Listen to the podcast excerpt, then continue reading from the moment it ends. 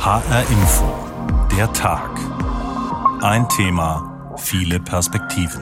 Mit Oliver Glab, herzlich willkommen.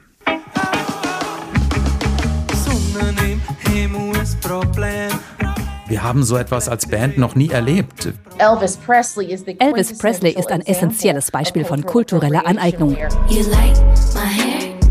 Kulturelle Aneignung ist postkolonialer Terrorismus. So beautiful and so exotic, right? Die meisten Leute wissen gar nicht, was gemeint ist. Everything woke turns to shit, okay? Das Wichtigste ist eine Kultur mit Respekt zu behandeln.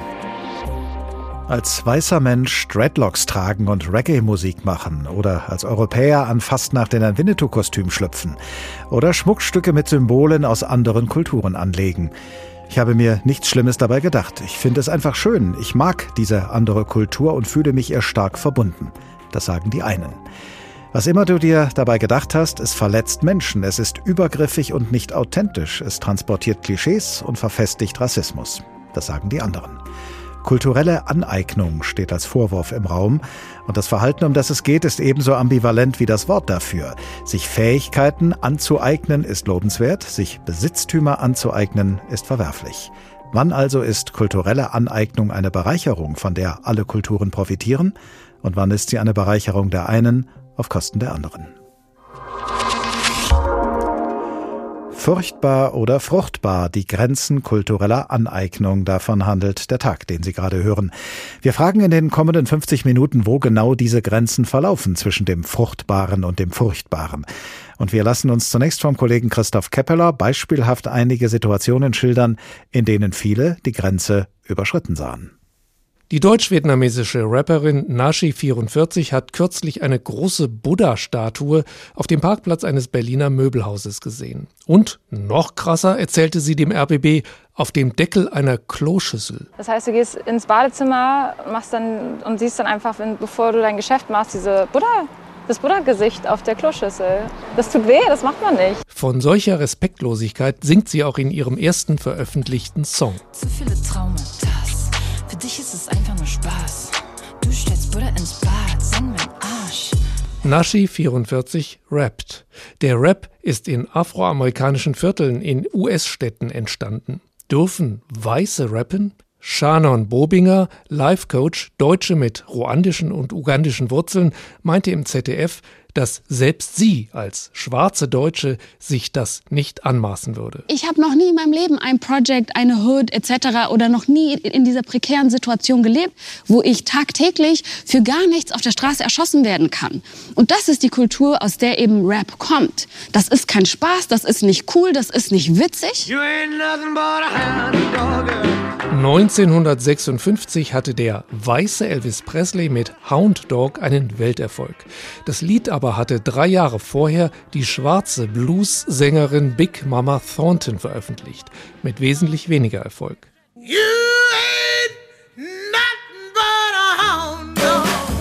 Manche Kritiker warfen Elvis Presley deshalb kulturelle Aneignung vor. Big Mama Thornton sagte, sie habe nur 500 Dollar bekommen, die beiden Komponisten 1200 Dollar. Dreadlocks, Filzlocken, sind eine Form von Haarfrisur, die vor allem Menschen afrikanischer Herkunft tragen. Die Rastafari in Jamaika etwa wollten sich damit von den weißen britischen Kolonialherren abgrenzen. Aber auch weiße Hippies und linke Jugendliche tragen Dreadlocks als Statement. Als die Sängerin Ronja Maltzahn bei der Klimaprotestbewegung Fridays for Future auftreten wollte, wurde sie wegen ihrer Dreadlocks ausgeladen. In Bern in der Schweiz wurde ein Konzert der Gruppe Lauwarm abgebrochen, weil sich einige Besucher an den Dreadlocks und afrikanischer Kleidung der weißen Schweizer Bandmitglieder gestört hatten. Ist es kulturelle Aneignung, sich Karneval als Indianerhäuptling mit Federschmuck zu verkleiden? Oder war es richtig, dass der Ravensburger Verlag das Buch Der junge Häuptling Winnetou vom Markt genommen hat? Linda Poppe vom Verein Survival International begrüßte das. Die Geschichten von Winnetou vermittelten ein falsches Bild davon, wie die indigenen Völker Amerikas mit weißen Siedlern zusammengearbeitet hätten. Und das entspricht ja auch nicht der Realität, sondern es ging um Gewalt, um Krankheiten, um Ausbeutung. Und jetzt diese Geschichten zu erzählen und die schlimmer noch unseren Kindern zu erzählen, wo wir es eigentlich inzwischen besser wissen müssten, das halte ich für falsch. In einigen Medien vermutete man Cancel Culture, auch weil die ARD die Winnetou-Filme aus den 60er Jahren nicht mehr zeigen will, weil sie die Lizenzen dafür nicht verlängert hat. Die Karl-May-Bücher über Winnetou sind aber weiter auf dem Markt. Auch in der Mode gibt es kulturelle Aneignung. In der Provinz Oaxaca in Mexiko werden Hemden und Blusen mit traditionellen indigenen Mustern hergestellt, genäht von kleinen Kooperativen von Frauen. Luxusdesignerin Isabelle Marron hat ein Agavenstickmuster der Frauen von Tlahuitoltepec eins zu eins übernommen. Auch Sarah, Levi oder Mango plagiieren indigene Designs, ohne zu fragen, ohne dafür zu bezahlen. Mexiko hat ein Gesetz, das das kulturelle Erbe der indigenen und afromexikanischen Völker schützen soll, mitinitiiert von der Senatorin Susanne Harp. Das Gesetz impliziert, dass die gesamte indigene Gemeinschaft sich abstimmen und damit einverstanden sein muss, dass ein Unternehmen oder ein Designer, eine Designerin eines ihrer Elemente oder Muster übernimmt und außerhalb der Gemeinschaft reproduziert. Sonst drohen in Mexiko für diese Art der kulturellen Aneignung hohe Geld- oder mehrjährige Haftstrafen. Und in diesem Kontext und an diesem Punkt in der Aufzählung meines Kollegen Christoph Keppeler wird der Vorwurf der kulturellen Aneignung dann auch justiziabel, lässt sich also mit Hilfe von Recht und Gesetz bewerten und dementsprechend ahnden. Schwieriger zu fassen ist kulturelle Aneignung auf der rein gesellschaftlichen, kulturellen, zwischenmenschlichen Ebene. Und diese Ebene nehmen wir, nimmt der Tag infolgedessen in Augenschein heute. Professor Lars Distelhorst ist Sozialwissenschaftler an der Fachhochschule Clara Hofbauer in Potsdam und Autor eines Buches, das genauso heißt wie das Thema, um das es uns jetzt geht. Es trägt nämlich den Titel Kulturelle Aneignung und ist erschienen im Nautilus Verlag. Guten Tag, Herr Professor Distelhorst. Ja, hallo. Machen wir zunächst mal einen Unterschied, der auch Ihnen sehr wichtig ist, und zwar einen Unterschied zwischen kultureller Aneignung und kulturellem Austausch. Wodurch unterscheidet sich denn das eine vom anderen? Kultureller Austausch findet auf Augenhöhe statt und äh, kann dementsprechend von beiden beiden beteiligten Parteien auch zum Beispiel abgebrochen werden oder es können die Regeln verändert werden in gegenseitiger Übereinstimmung und stellt eben damit kein einseitiges Verhältnis von Ausbeutung oder Unterdrückung dar. Kulturelle Aneignung demgegenüber bezeichnet einen Aneignungsprozess, der zwischen zwei Kulturen, Gruppen, Gemeinschaften oder ähnliches stattfindet, in denen eine starke Machtasymmetrie vorherrscht. Durch die Aneignung werden die Inhalte grob verzehrt und häufig auch in Stereotype verwandelt und die Leute, die von dieser Aneignung betroffen sind, haben dazu zumindest zu einem gewissen Teil ganz klar Nein gesagt. Es wird aber einfach über das Votum der Betroffenen hinweggegangen. Nehmen wir jetzt mal als positives Pendant zur kulturellen Aneignung den kulturellen Austausch. Austausch bedeutet, dass jede Seite sowohl gibt als auch nimmt und das möglichst in gleichem Maß. Aber ist das nicht viel zu schematisch, zu ökonomisch, rechnerisch, zu politisch betrachtet? Funktioniert kultureller Austausch denn wirklich auf eine derart sozial gerechte Weise? Ja, häufig tut er das eben nicht. Und das liegt natürlich daran, dass wir in einer Welt leben, in der Macht und Ressourcen äußerst ungleich verteilt sind, weshalb Austauschprozesse natürlich sehr stark dazu tendieren, sich in Prozesse von Ausbeutung zu verwandeln. Und das versucht eben dieser Begriff zu thematisieren.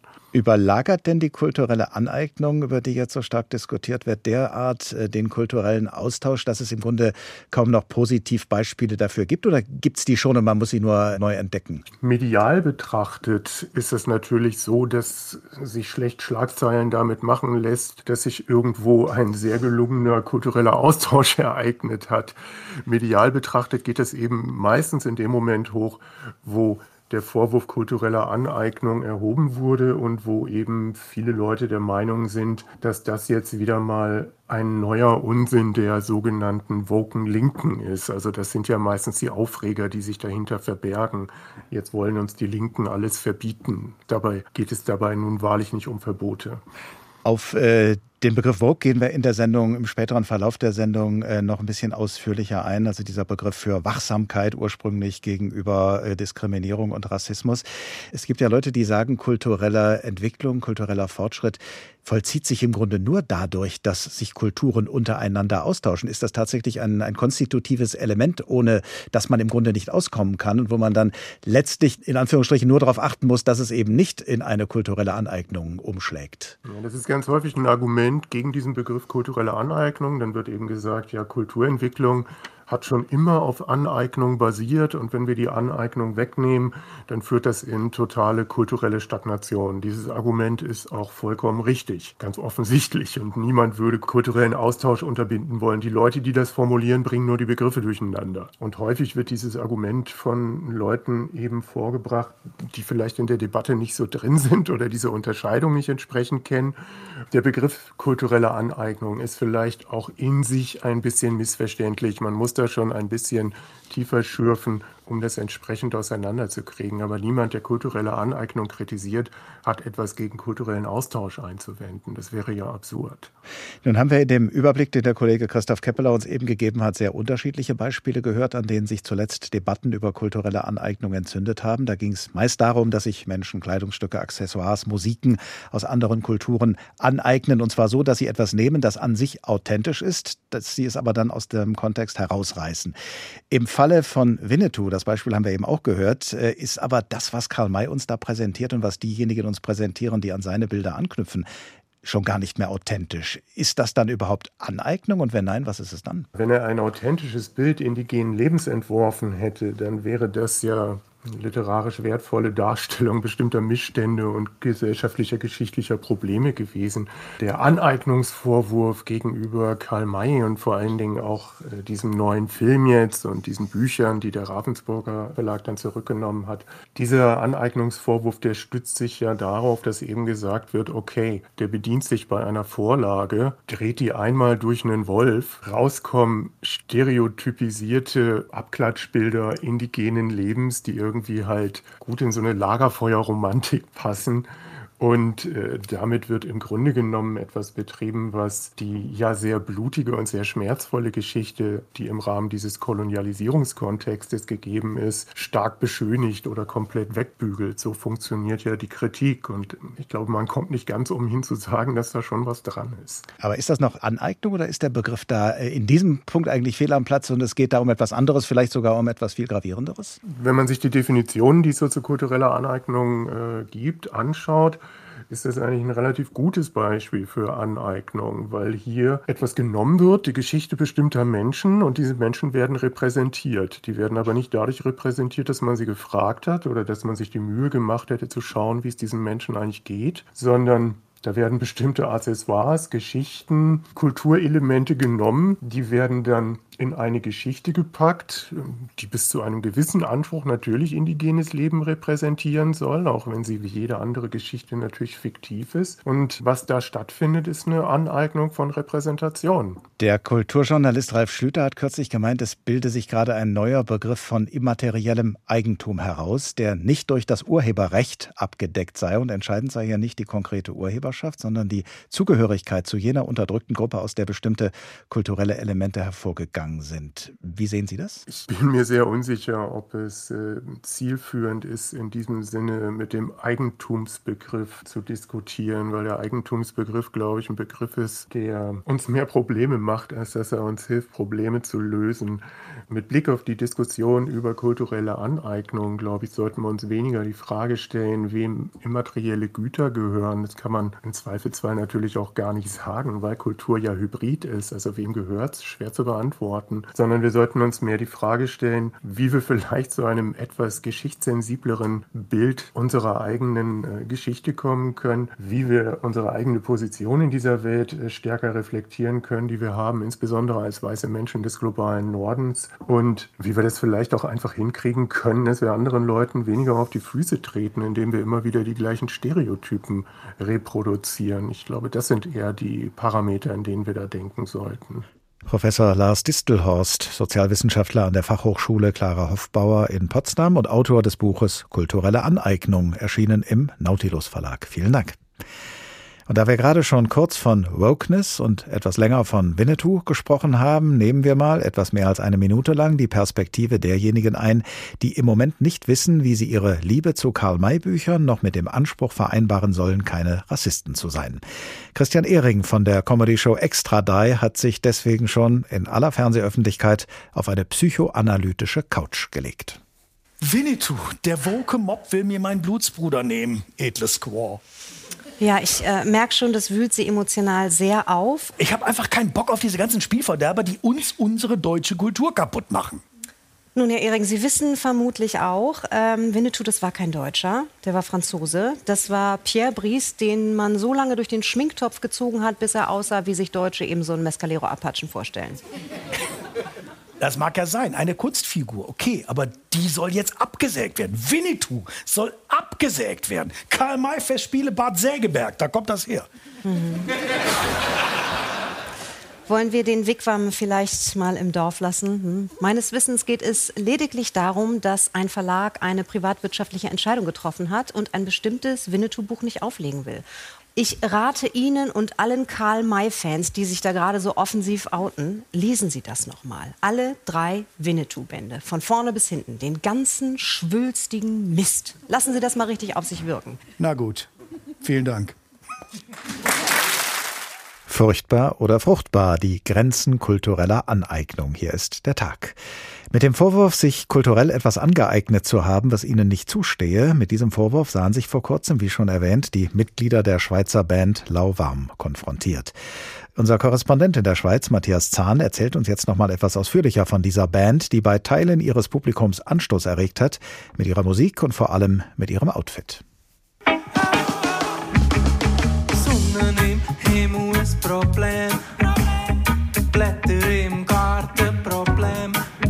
In einem YouTube-Clip aus dem vergangenen Jahr besingt die Berner Reggae-Band Lauwarm mit einem Augenzwinkern echte und vermeintliche Probleme.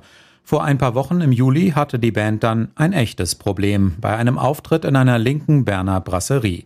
Der Veranstalter brach das Konzert nach Protesten aus dem Publikum ab.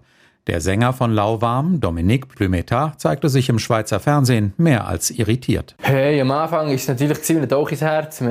Anfangs war es wie ein Dolch ins Herz. Wir haben so etwas als Band noch nie erlebt. Wir sind noch nie direkt damit konfrontiert worden. Das hat uns natürlich vor den Kopf gestoßen. Hat uns natürlich vor den Kopf gestoßen. Im Publikum hatten sich einige daran gestört, dass die weißen Bandmitglieder Dreadlocks und afrikanische Kleidung trugen und Reggae spielten. Das sei kulturelle Aneignung. Damit fühle man sich unwohl, hieß es von den Kritikern. Die Band hat dafür wenig Verständnis. Die Leute, die Kleider an hatten, aus afrikanischen Kulturen, haben auch... Die Leute, die Kleider aus afrikanischen Kulturen tragen, haben auch einen engen Bezug dazu. Sie spielen in Afrobands und sind sehr eng mit diesen Kulturen verbunden. Und zu den Dreadlocks. Einer der beiden mit afrikanischer Kleidung hat auch Dreadlocks. Der zweite hat Dreadlocks, weil er sie einfach mag. Das ist ja auch etwas ganz Natürliches. Wer die Haare wachsen lässt und sie nicht mehr bürstet, kriegt irgendwann Dreadlocks. Das ist in unseren Augen etwas völlig Neutrales. Das ist wie etwas, was völlig neutral ist unseren Augen. Ganz so einfach ist es aus Sicht des Basler Sozialwissenschaftlers Henri Michel Jeré nicht. Er stammt aus Afrika, ist in der Elfenbeinküste geboren.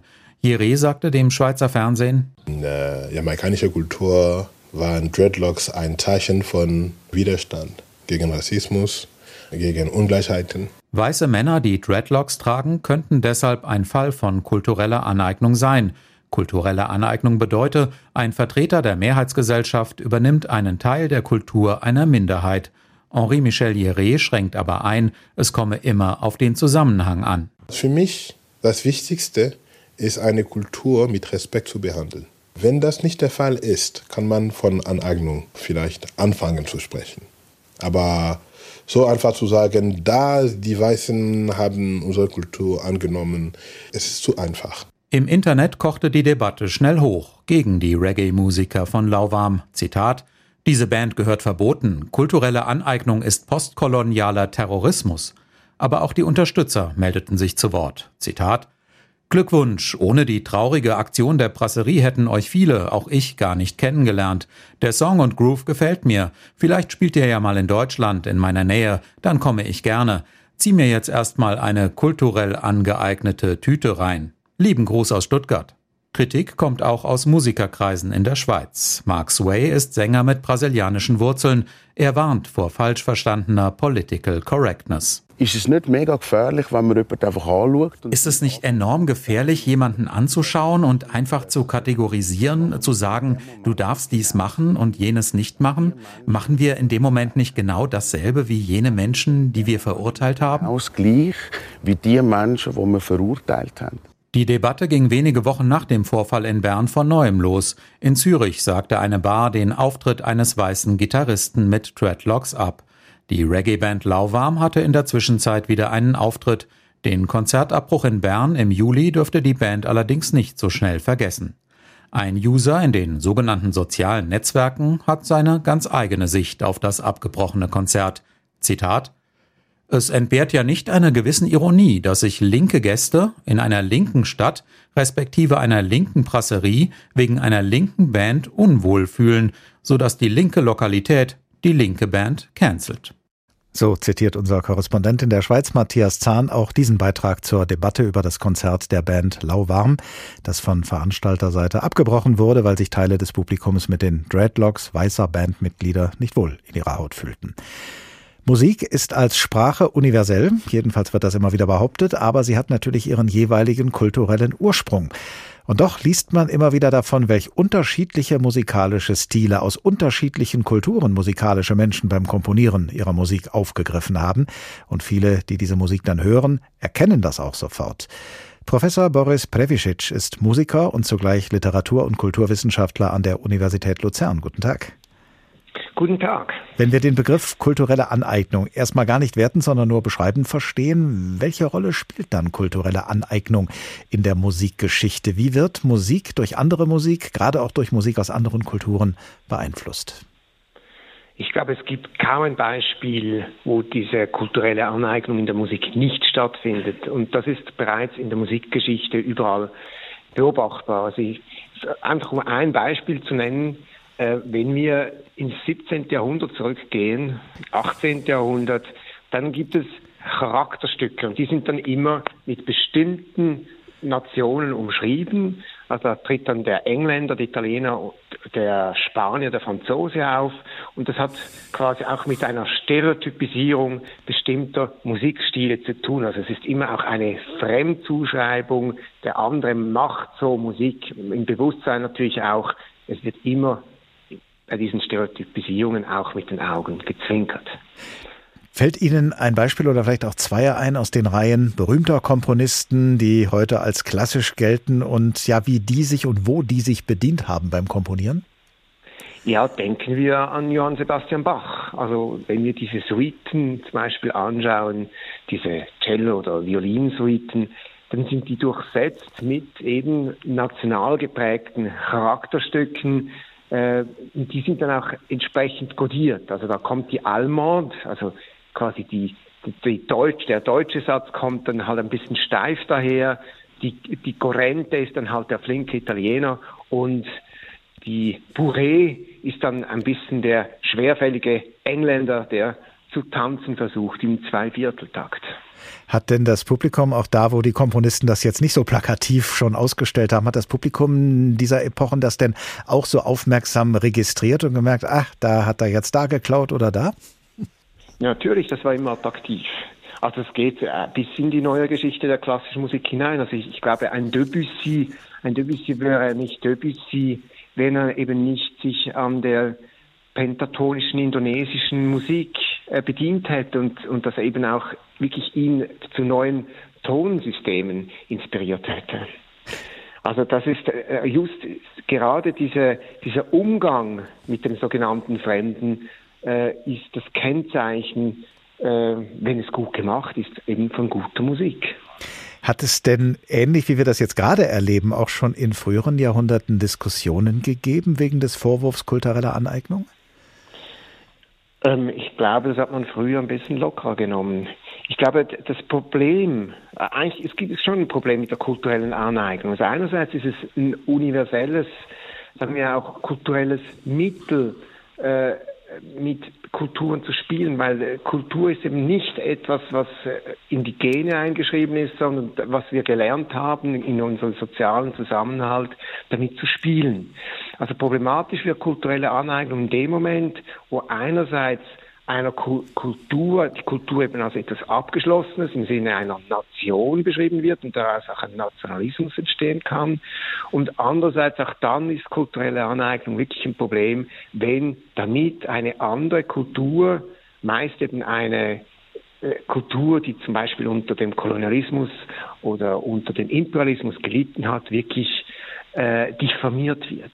Also die Diffamation über äh, diese explizite, ähm, wie soll ich sagen, auch äh, Pejorisierung einer anderen Kultur, da ist wirklich ein Problem, solche kulturelle Aneignung eben auf Kosten anderer zu machen.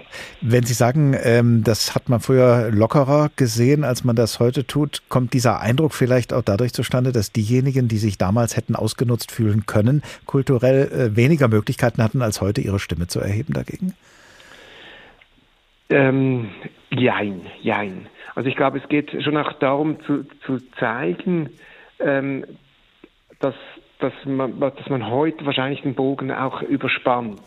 Und, und, und, und, und dass dann der, der Schuss hinten losgeht, indem man eben, indem man quasi sich überhaupt auf die Diskussion einlässt, sowas wie kulturelle Einheiten eben propagiert, die gar nicht existieren. Denn gerade Musik, gerade Kulturgüter sind immer ein, ein Mix.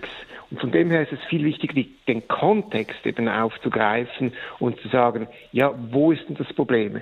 Ähm, also von dem her gebe ich Ihnen recht, natürlich wird, hat man heute die, die, die, die Form gefunden, auch sich zu artikulieren, vor allem in demokratischen Systemen, äh, die funktionieren. Aber andererseits müssen wir auch aufpassen, dass wir da den Bogen nicht überspannen. Professor Boris Previcic, Musiker und zugleich Literatur- und Kulturwissenschaftler an der Universität Luzern. Vielen Dank. Schon zu Beginn haben wir ja ein Beispiel für kulturelle Aneignung auf musikalischem Gebiet erwähnt, und zwar das Beispiel Elvis Presley und wie er sich musikalisch bei der schwarzen Sängerin Big Mama Thornton bedient hat. Und mit diesem Beispiel beginnt nun der Überblick unserer Korrespondentin Mia von Hirsch in Los Angeles. Ein Überblick über kulturelle Aneignung in der amerikanischen Popkultur. Elvis Presley ist ein essentielles Beispiel von kultureller Aneignung. Er hat den Stil derer genutzt, die vor ihm kamen. Er hat den Stil genommen und ist dafür berühmt geworden. Sagt Chatria Collier-Stewart vom Nevada State College. Sie hat zum Thema kulturelle Aneignung geforscht und sagt, die ist überall in unserer Popkultur zu finden. Alt und neu. Die Grenze liegt hauptsächlich da, wenn du weißt, du gehörst nicht zu einer bestimmten Gruppe und du profitierst von ihr, aber unterstützt sie nicht. Wenn du nicht zurückgibst, was der Gruppe nutzt, der du dich kulturell aneignest. Das ist ein großes Problem. Ein Problem, das es schon seit Jahrzehnten gibt. Heute wird es in den USA aber immer häufiger diskutiert, bekommt durch Social Media mehr Sichtbarkeit. Im Besonderen das sogenannte Blackfishing. You like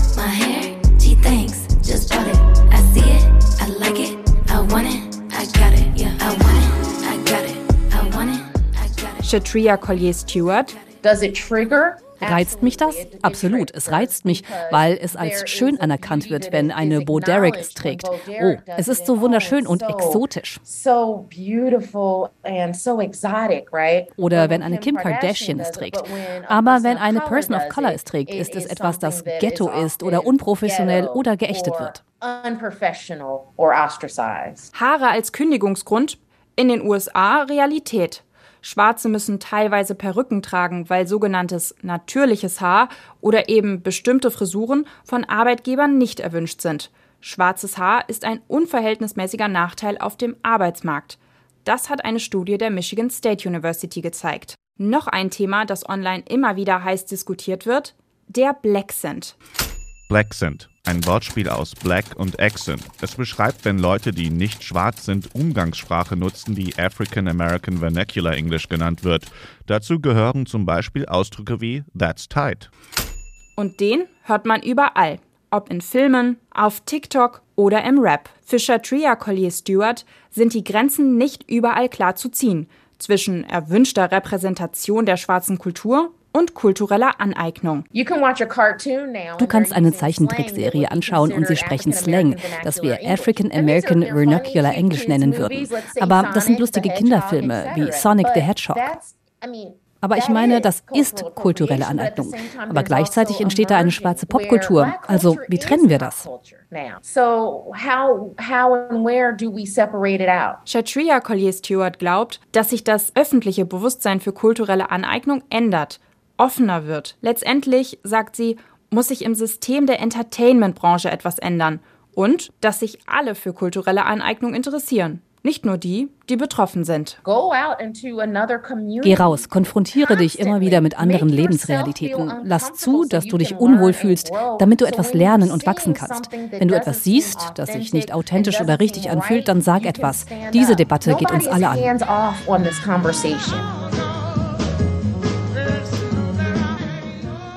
Das sagt Shatriya Collier Stewart, die am Nevada State College in den USA zum Thema kulturelle Aneignung forscht. Sie sagt, konfrontiere dich mit anderen Lebensrealitäten. Das Gedicht The Hill We Climb von Amanda Gorman, von ihr selbst vorgetragen bei der Amtseinführung von US-Präsident Joe Biden, hat viele Weiße auf der ganzen Welt mit der Lebensrealität von Schwarzen konfrontiert. Im Original und in den Übersetzungen, die in vielen Ländern davon angefertigt wurden. Und dabei entzündete sich eine lebhafte Debatte an der Frage, ob ein solches Gedicht nicht nur von Menschen übersetzt werden sollte, nur sinnvoll übersetzt werden kann, die auf ähnliche biografische Erfahrungen zurückgreifen wie die Autorin. Der niederländische Zeitungsartikel, mit dem diese Debatte begann, trug die Schlagzeile Ein weißer Übersetzer für das Gedicht von Amanda Gorman unbegreiflich. Der Autorin des Artikels ging es dabei allerdings nicht um die Frage, ob nur eine Person of Color für die niederländische Übersetzung geeignet wäre, sondern sie wollte an diesem Beispiel zeigen, dass sich bisher offenbar zu wenige afroeuropäische Übersetzende im weiß dominierten Literaturbetrieb etablieren konnten, weil man eben für diese Übersetzung, für den Auftrag, dieses Gedicht zu übersetzen, eben nicht eine Person of Color genommen hatte. An der deutschen Übersetzung des Gedichts hat ein dreiköpfiges Team gearbeitet und dazu gehört auch meine Kollegin Hadija Haruna Oelker. Neben ihrer redaktionellen Tätigkeit, unter anderem für der Tag, beschäftigt sie sich als Politikwissenschaftlerin und aus ihrer persönlichen Erfahrung als Tochter eines ghanaischen Vaters und einer deutschen Mutter heraus mit Rassismus. Zu ihren vielen Publikationen darüber gehört das Buch Die Schönheit der Differenz, miteinander anders denken. Hallo Hadija. Hallo. Auch wenn die Debatte zur Gorman-Übersetzung nicht mit dieser Stoßrichtung angestoßen wurde, sie drehte sich sehr bald um eine Frage, die ich passend zu unserem Thema jetzt mal so formuliere. Ist es kulturelle Aneignung, wenn Weiße das Gedicht einer Schwarzen übersetzen? Da könnte ich jetzt natürlich umgekehrt fragen, was ist schwarze Kultur? Und dann kommen wir quasi zu der Frage, dass eigentlich alles eine Konstruktion ist. Es setzt nämlich diesem Irrtum auf, dass man glaubt, Schwarz und Weiß würden sich auf Hautfarben beziehen. Es bezieht sich aber sehr viel mehr auf eine Lebensrealität, wird so als politische Kategorie bezeichnet und zum Beispiel, wie du es eben auch erklärt hast, eben auf die Unterschiede in Institutionen oder eben auch im Literaturbetrieb bestimmte Zugänge für bestimmte Leute eben nicht zu haben, in diesem Fall schwarze Menschen. Dann kommt es eben zu diesem Problem, will ich es einfach mal nennen, dass weiße Menschen alles tun können, alles übersetzen können und schwarze Menschen oft nur das, was mit schwarzen Themen zu tun hat. Ähnliches haben wir zum Beispiel auch auf der Bühne. Genau, darauf wollte ich gerade kommen. Auf einer Theaterbühne geht es eben auch seit einiger Zeit immer wieder um die Frage, ob nur noch Schwarze in die Rollen von Schwarzen schlüpfen dürfen ob, und ob ein weißer Deutscher keine Rolle außer der eines weißen Deutschen spielen sollte. Und da schlucken manche und sagen, Moment mal, das Wesen des Theaters besteht doch zum großen Teil darin, sich in andere, zum Teil ganz andere Charaktere zu verwandeln. Aber hier liegt auch wieder ein Irrtum in der Argumentation vor. Es ging nie darum, dass bestimmte Leute nur bestimmte Rollen spielen dürfen. Aber es gibt angeblich zum Beispiel, und das ist ein wichtiger Punkt, es wurde bei der Debatte, ob Blackfacing jetzt äh, okay oder nicht okay ist. Es, also, dass sich äh, ein Weißer schwarz anmalt, um äh, so wie ein Schwarzer auszusehen. Auszusehen, genau, was auf einer rassistischen Tradition der sogenannten Minstrels-Shows in den USA basiert. Aber äh, die Argumentation war dann oft, ja, aber wir haben eben keine schwarzen Schauspieler und deswegen müssen wir sie schwarz schminken. Und auf der anderen Seite gibt es aber schwarze Schauspieler, die wiederum keine Engagements in Theatern bekommen, weil die Argumentation ist, es gibt keine schwarzen Rollen für sie. Und jetzt kommen wir wieder zu dem Punkt. Dürfen Schwarze nur Schwarze spielen und weiße Menschen alle Rollen? Oder können nicht auch schwarze Menschen alle Rollen spielen, genau wie weiße Menschen? Es ist meistens und in, eigentlich in allen Fällen nie die Frage nach, wer darf was und wer darf was nicht mehr, sondern es geht um eine Öffnung von Räumen und vor allem eine Anerkennung von Geschichte. Das heißt, dass äh, ein Deutscher den Dänenprinzen Hamlet spielt von Shakespeare, das kann nah oder fernliegend sein, ist aber unabhängig davon oder sollte unabhängig davon sein, ob es ein weißer oder ein schwarzer Deutscher tut. Naja, die Frage ist ja, wer hat denn die Hautfarbe der ProtagonistInnen bestimmt. Es gibt bestimmte Rollen, klassische Rollen, da weiß man, wie die Person ausgesehen haben soll. Aber an britischen Bühnen zum Beispiel wird ein Hamlet auch von einem schwarzen Schauspieler gespielt. Und warum auch nicht? Wer hat es vorgeschrieben? Wir reden ja auch um zeitgemäße Umgänge. Das heißt, was früher einmal war, soll ja nicht weggemacht werden, weggestellt, weggeschlossen. Wir sollten genau darüber reden, über die Zeit, über die Ansichten, über wie wurde ein Stück geschrieben, ein Buch formuliert etc. Und dann geht es wie bei Übersetzungen auch um die Übertragung. Was ist eine der Gesellschaft angemessene Übertragung, Darstellung? Wer bekommt die Zugänge zu bestimmten Orten? Und wenn das nicht alle sind, dann gilt es kritisch hinzugucken. Ebenso wie im Theater geht es ja auch im Karneval, in der Fastnacht ums Verkleiden. Und wer da zum Beispiel, darüber haben wir ja auch schon gesprochen in dieser Sendung, in das Kostüm von Winnetou oder seiner Schwester schlüpft, tut das ja in der Regel aus großer Sympathie für diese Figuren. Inwiefern kann das verletzend sein? Gut, die Intention ist aus meiner Perspektive und der vieler anderer, die es betrifft, eher eine zweitrangige, denn bei der besten Intention kann man sich ja trotzdem rassistischer Stereotypen bedienen. Und im Fasching haben wir es nun mal eben nicht nur mit äh, Bayern-Kostümen zu tun, sondern auch mit Verkleidungen wie Native Americans oder schwarze Menschen in Buschröckchen und äh, übertriebenen Symboliken. Und die erinnern nun mal an, und das ist ganz wichtig, an eine Geschichte der Ausrottung, des Völkermords etc. Also das hat halt eben auch viel mit Wissen zu tun und mit Aufarbeitung und, und vor allem mit Akzeptanz, dass heutzutage eben die Menschen, die es betrifft, eben auch in Deutschland leben und das schon ziemlich lange. Und deswegen haben wir ja auch zum Beispiel so eine Winnetou-Debatte jetzt nicht neu, sondern eigentlich ist sie schon lange da, aber immer mehr Menschen aus dem indigenen Raum, die schon lange in Deutschland leben, melden sich jetzt eben auch zu Wort und sagen, wir möchten das nicht. Wir möchten nicht erinnert werden an das, was man mit uns getan hat in einer Zeit, die zwar schon lange vergangen ist, aber die eben durch dieses Karikieren, durch Sprache und all das immer wieder wiederholt wird. Stichwort Wissen, Unwissen. Kommen wir nochmal auf die schon einige Male erwähnten Dreadlocks äh, zu sprechen. Mhm. Wenn Weiße die tragen, dann tun das einige von ihnen, um ein politisches Statement zu setzen, um sich zu solidarisieren mit der Kultur, aus der die Dreadlocks stammen. Andere tun es, weil ihnen diese Frisur einfach gefällt. In diesen beiden Fällen, also nicht aus einer feindseligen Haltung heraus, ist es äh, naiv, sich so zu verhalten?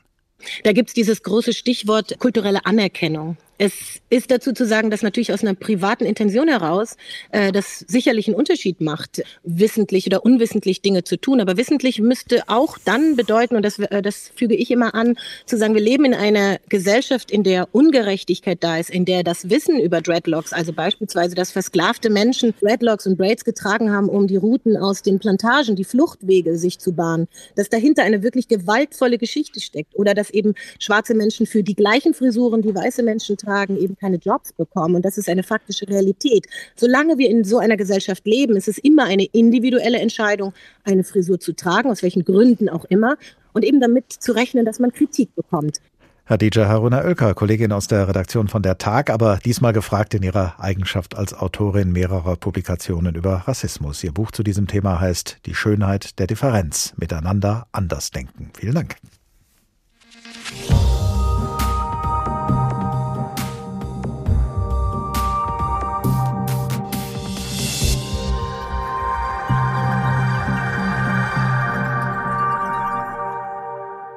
Furchtbar oder fruchtbar die Grenzen kultureller Aneignung. Darum dreht sich diesmal der Tag, den Sie gerade hören.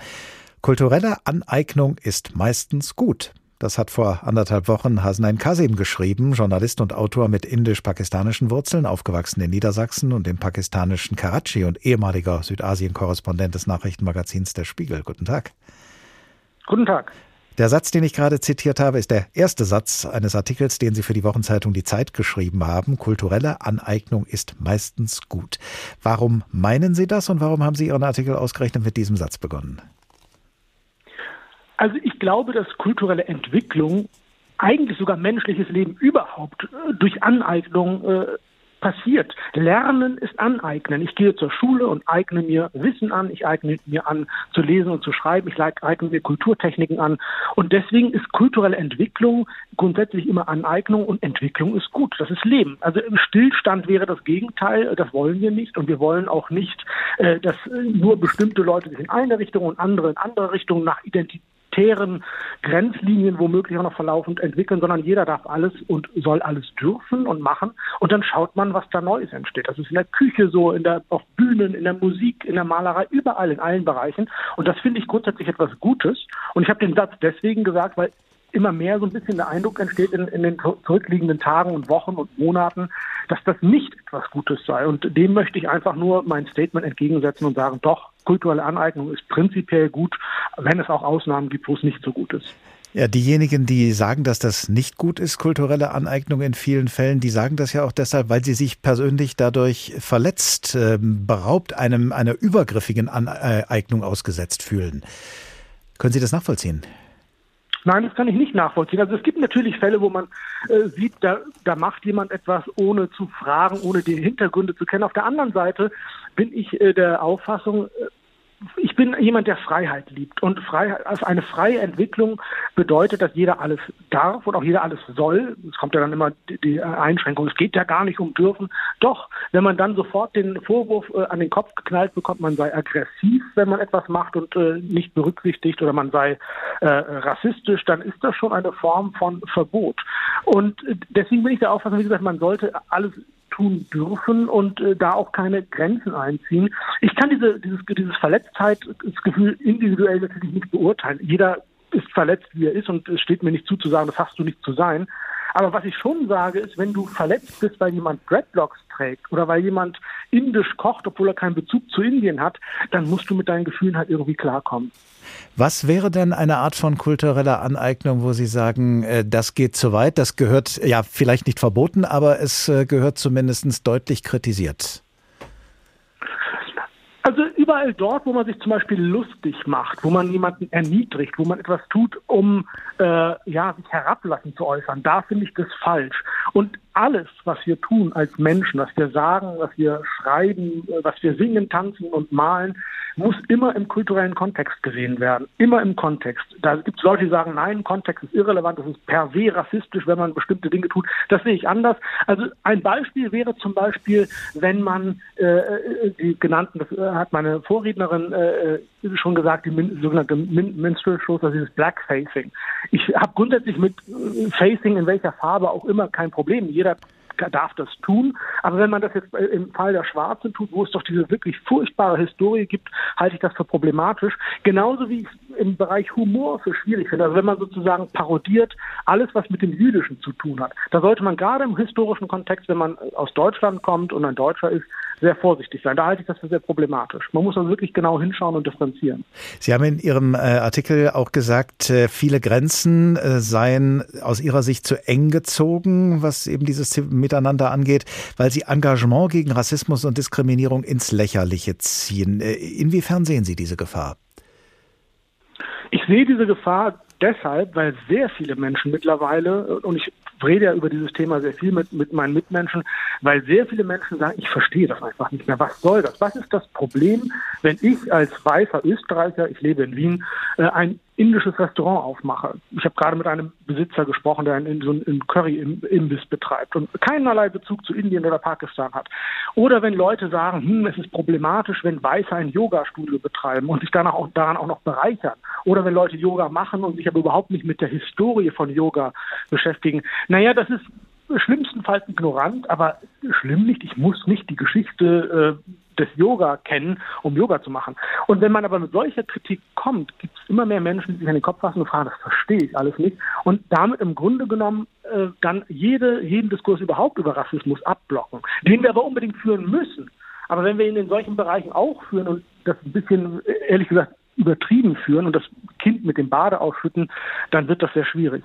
Das heißt, wir stehen also jetzt vor der Herausforderung, den Finger in die Wunde zu legen, aber trotzdem dafür zu sorgen, dass, äh, dass jeder, bei dem man das tut, ähm, ja dann auch therapiewillig bleibt. Das ist das Schwierige wahrscheinlich, ne? Na, das Schwierige ist grundsätzlich zu differenzieren. Also man muss differenziert kritisieren. Natürlich gibt es Rassismus, natürlich gibt es auch ein Rassismusproblem in Deutschland. Es gibt strukturellen Rassismus, es gibt überall auf der Welt Rassismus. Aber wenn wir dann zum Beispiel mit der sogenannten äh, Critical Whiteness Theorie kommen diesen ganzen theoretischen Konstrukten, wo es heißt, als Weißer ist man per se rassistisch, das halte ich doch für sehr äh, übertrieben und auch weit hergeholt. Das ist eine Denkweise, die war vielleicht vor 100 Jahren in Mode. Ja, jeder Mensch ist sündig per se ab Geburt, äh, wie es die Kirchen gemacht haben. Oder jeder Mensch hat auf Erden eigentlich gar nichts anzustreben, sondern hat gottesfürchtig zu sein und zu beten, um ein guter Muslim zu sein. All solche Denkweisen, die sind, die waren vor 100 Jahren schon ehrlich gesagt merkwürdig, aber gut, da hat man das geglaubt. Aber ich finde, wenn man heute so argumentiert, ist das falsch und das sorgt eigentlich nicht dafür, dass Leute Verständnis haben für das Thema. Hasnain Kasim, Journalist und Autor mit indisch-pakistanischen Wurzeln, aufgewachsen in Niedersachsen und im pakistanischen Karachi. Vielen Dank. Furchtbar oder fruchtbar, die Grenzen kultureller Aneignung. Ein Terrain, auf dem wir alle immer wieder die Grenzen zwischen respektvoller und übergriffiger Aneignung von kulturellen Werten wahrnehmen oder übersehen, ist die Sprache, in der wir jeden Tag versuchen, uns auszudrücken. Und da sind wir, so scheint es in letzter Zeit gut beraten, so manchen Begriff zu kennen, zu wissen, was er bedeutet und zu wissen, ob sich seine Bedeutung vielleicht in letzter Zeit geändert hat. Nehmen wir zum Beispiel einen Begriff, der schon zu Beginn unserer Sendung gefallen ist und auf den wir jetzt, wie versprochen, nochmal zurückkommen, weil er auch eine Rolle spielt in den Debatten über kulturelle Aneignung. Es geht um den Begriff woke. Der Kollege Florian Werner erklärt ihn uns. Woke, Adjektiv, Englisch. Vom Partizip Perfekt zu to wake, aufwecken. Ein Begriff, der vorzugsweise von Menschen verwendet wird, die ihn verachten. Folgerichtig handelt es sich bei der Aussage X oder Y sei woke meist um eine Fremdzuschreibung, die in der Regel nicht freundlich gemeint ist. Auch wenn vielen gar nicht klar ist, was der Ausdruck überhaupt bedeutet. Die meisten Leute wissen gar nicht, was gemeint ist. Und die denken, die halten das für so einen skandinavischen ähm, Einrichtungstrend, ja. wo irgendwie ganz viel mit Textil gearbeitet wird und natürlichen Hölzern. Ähm, nee, das ist es nicht. So der Journalist Jan Fleischhauer der sich durch sein selbstgefälliges Gewitzel klar als Vertreter der Anti-Wokeness positioniert. Was aber ist es dann? Der Duden definiert Woke als in hohem Maß politisch wach und engagiert gegen insbesondere rassistische, sexistische, soziale Diskriminierung. Die erste bezeugte Verwendung des Wortes in diesem Sinn stammt aus dem Jahr 1938. Damals riet der Bluesmusiker Led Belly dass man als Schwarzer in den Südstaaten angesichts des allgegenwärtigen Rassismus besonders vorsichtig, umsichtig, wach, in afroamerikanischem Englisch eben woke sein müsse.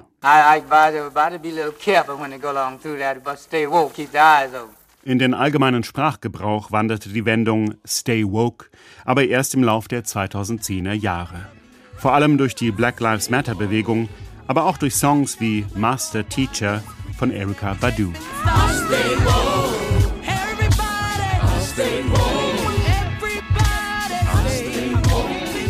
Aber Sprache ist ein wandelbares Medium.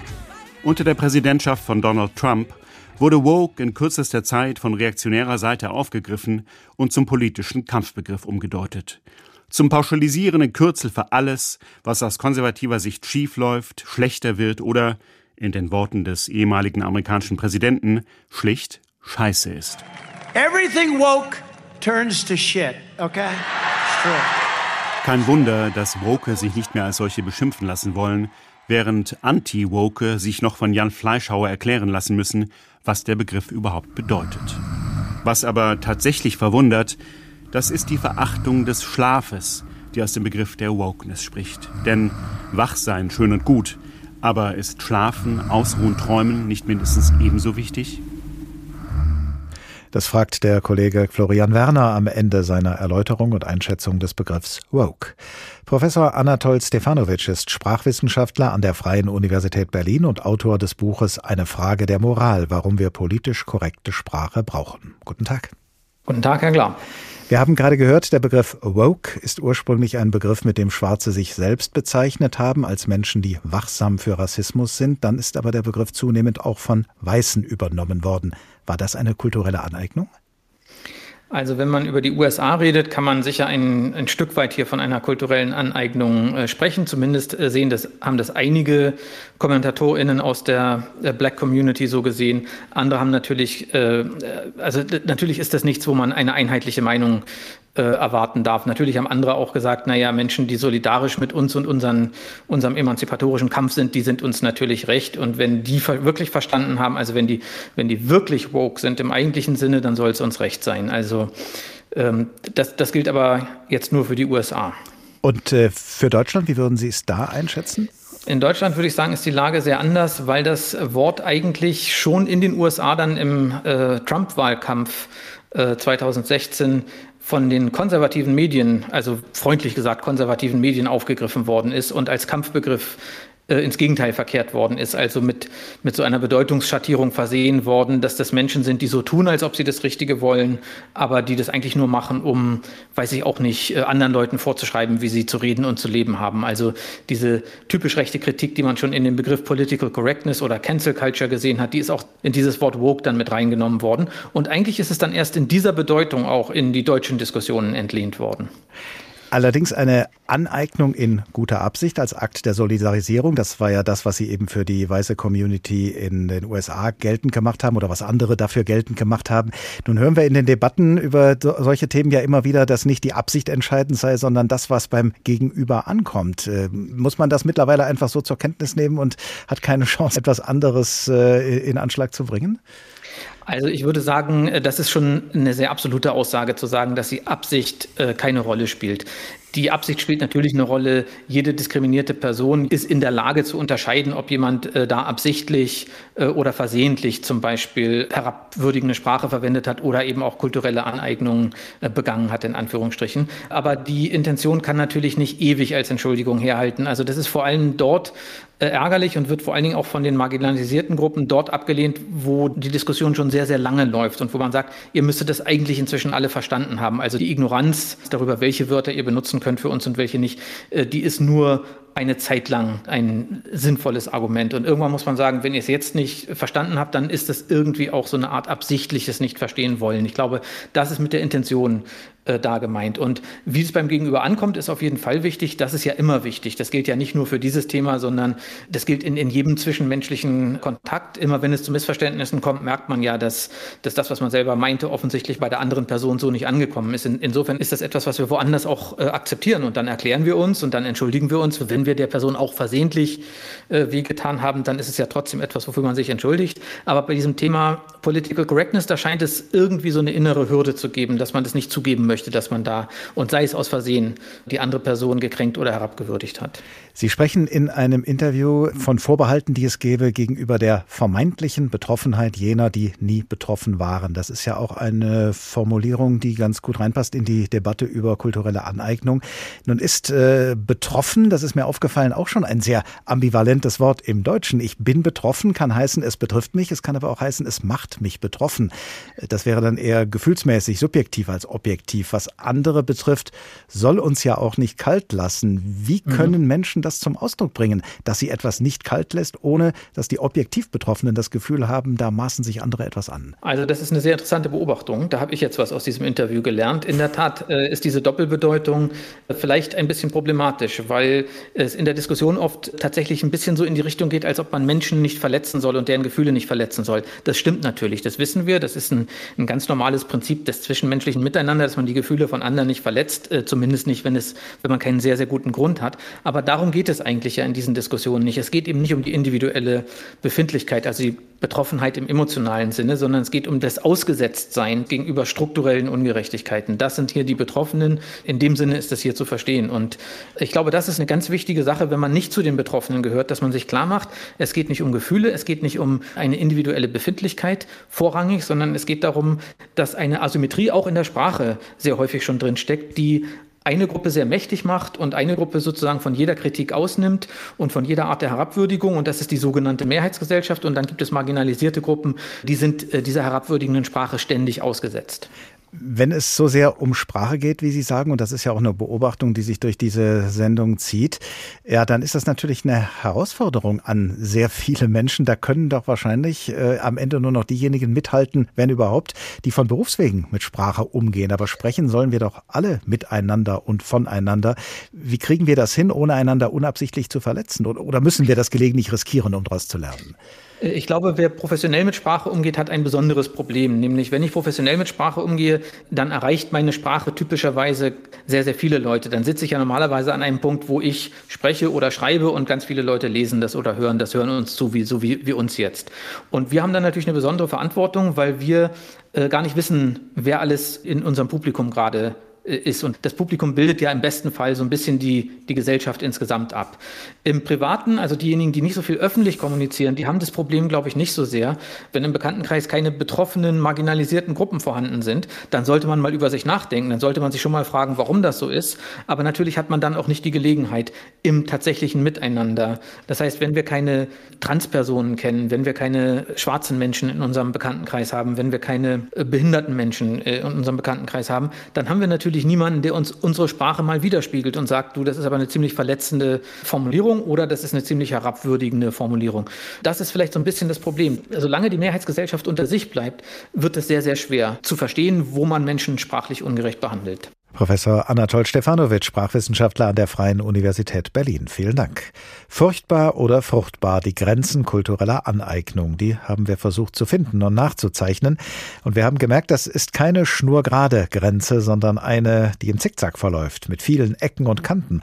Oft auch eine fließende Grenze, die wir manchmal erst dann bemerken, wenn wir sie schon übertreten haben. Und vor allem eine Grenze, um die es immer wieder Grenzkonflikte geben wird. Der Tag ist als Podcast zu finden in der ARD Audiothek oder auf anderen Podcast-Plattformen. Und wenn Sie wissen wollen, womit wir uns als nächstes beschäftigen, abonnieren Sie unser Newsletter über hr2.de oder hrinforadio.de. Ich heiße Oliver Glab und ich wünsche Ihnen eine gute Zeit. Bis zum nächsten Tag.